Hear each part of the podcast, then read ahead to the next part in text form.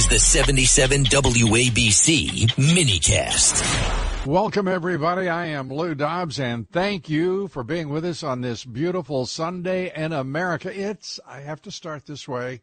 I, am under an obligation of some sort to do that. Uh, we are coming to you live on Super Bowl Sunday, Super Bowl 58. Can you believe that? And I've seen every one of them um, but only one in person. it sounds good when you say that, right?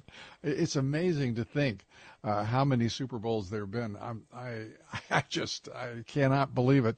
And when you add to the mixture, the, the madness of the Super Bowl, everything going on, I mean, it's it's a it's a wonderful wonderful uh, event worldwide. Even people who don't know what's going on with Super uh, Super Bowl, they or football, they watch it. Uh, but oh, you add Taylor Swift to this thing, and you've really got an event.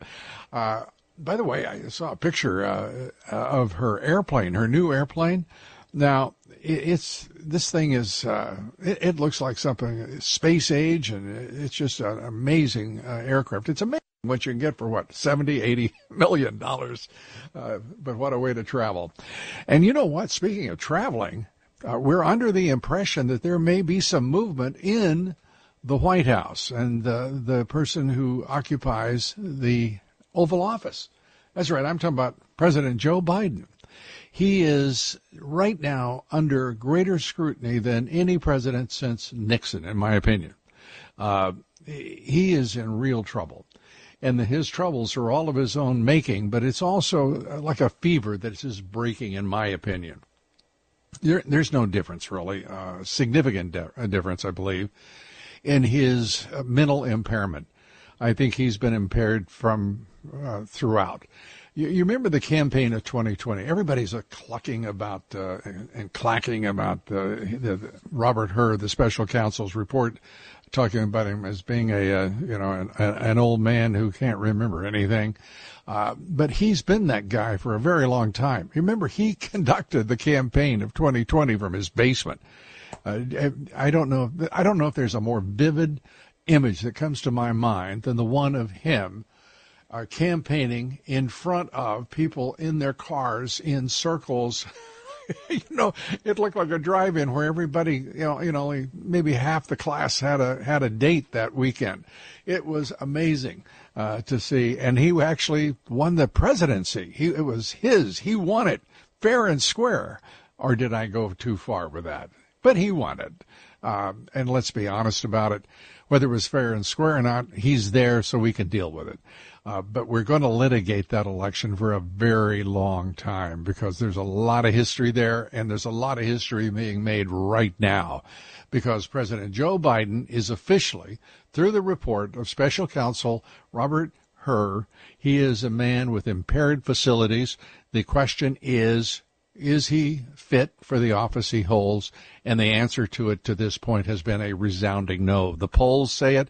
80% of the polls, uh, 80% of the folks polled saying that they think he is either A, too old or B, too impaired, uh, read impaired uh, to be president of the United States. So something's going to shake loose here. And in my opinion, I, I know everybody's talking about this is going to take weeks and months to solve. I think this has taken on a life of its own once uh, Taylor Swift uh, and uh, Travis Kelce have left Las Vegas. Uh, the country will be focusing on the White House and the ability of this man serve as our commander in chief. And I, I cannot imagine anyone saying, oh, yes, let's get us another Joe Biden, uh, just what the country needed. Um, think about the, these three years of anarchy that uh, that he's brought to this country. In three years, opening wide the border uh, with this on the southern border, the border with Mexico that now belongs to the Mexican drug cartels, I love this. I love this Alejandro Mayorkas. He he goes to Congress. He lies through his teeth. He tells everybody, just you know, we think the border's under operational uh, control. We've got that. Uh, border's secure. As uh, somewhere between 10 and 15 million illegal immigrants have poured through the course of three three years, and the and the I love watching like NBC News or uh, ABC News or MSNBC, and their their anchors and reporters are saying, yes, everything's fine here. as people are rushing by them, get out of the way. We're we're we're on our way to uh, El Norte. Uh, we're nowhere. We're not staying on this side of that border, uh, and all you have to do is pay the cartels about ten to fifteen thousand dollars a head, and you're you're suddenly in America. Uh, it, it's ridiculous what has happened to this country, and I want to talk about this today. I want to hear your thinking on what this country has come to. We have to have some sort of mass psychosis, some mass hypnosis. Uh, I don't know what it is, or some sort of spell that has been cast across this country when you can have 10 to 15 million illegal immigrants enter this country and no one's upset, it seems. Everybody's just, okay, that's fine. We don't care how many of them are, are, are cartel gangs. We don't care how many of them are from uh, China. And by the way, the number is of 23,000 uh, in the last uh, short while here, in the last uh, three or four months. 23,000 military age males from China have entered the United States. That's that is just what we know about. Can you imagine how many have entered that we don't know about? And no one is walking no one, not in the Republican Party, not in the Democrat Party certainly, is asking, wait a minute, what's going on? And why are all these military age males entering the United States without wives, children, girlfriends? Why isn't there a family unit? What's going on? These are refugees? They're all of them running from from a girlfriend that they they're breaking up with? I mean, what is it? You know what it is. And no one will talk about fifth columns. No one will talk about the potential for domestic enemies uh, that have entered this country by the millions uh, just since Joe Biden took uh, took the presidency. And you have to ask one. The first question you have to ask is why is no one talking about this except for for me and uh, perhaps a handful of others. But the reality is, we are watching the formation of a fifth column. Now, why is a fifth column important? A fifth column being uh, a group within your country that is the enemy of the state and is working against the state, uh, subverting it uh, from within. Uh, just as we saw in World War II uh, in France, uh, where it was infiltrated, the fifth column grew up amongst both Germans that entered France and French who were sympathetic to the Nazi cause. France, by the way, people forget it took about six weeks for Hitler to uh, to make France surrender because he had basically the entire administration of the country already inside the borders of France. It was over before it really began for for France. And meanwhile, take a like-sized country in like circumstances, and that would be England. They were the first to fight through and stood alone fighting uh, the Nazis, uh, thanks to the leadership. I truly believe this. Winston Churchill was the most remarkable leader that any country could have had in that moment.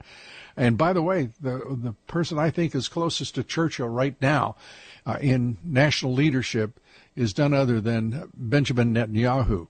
He is standing tall with his nation, his young nation, against Joe Biden and the Marxist Dems who run him and this uh, this government of ours.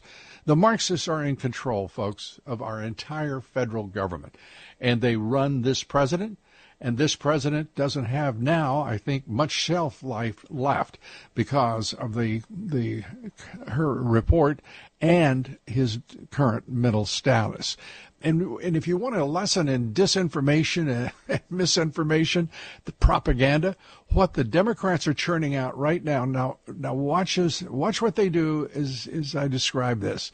The first issue was, my gosh, he is he's stolen classified documents.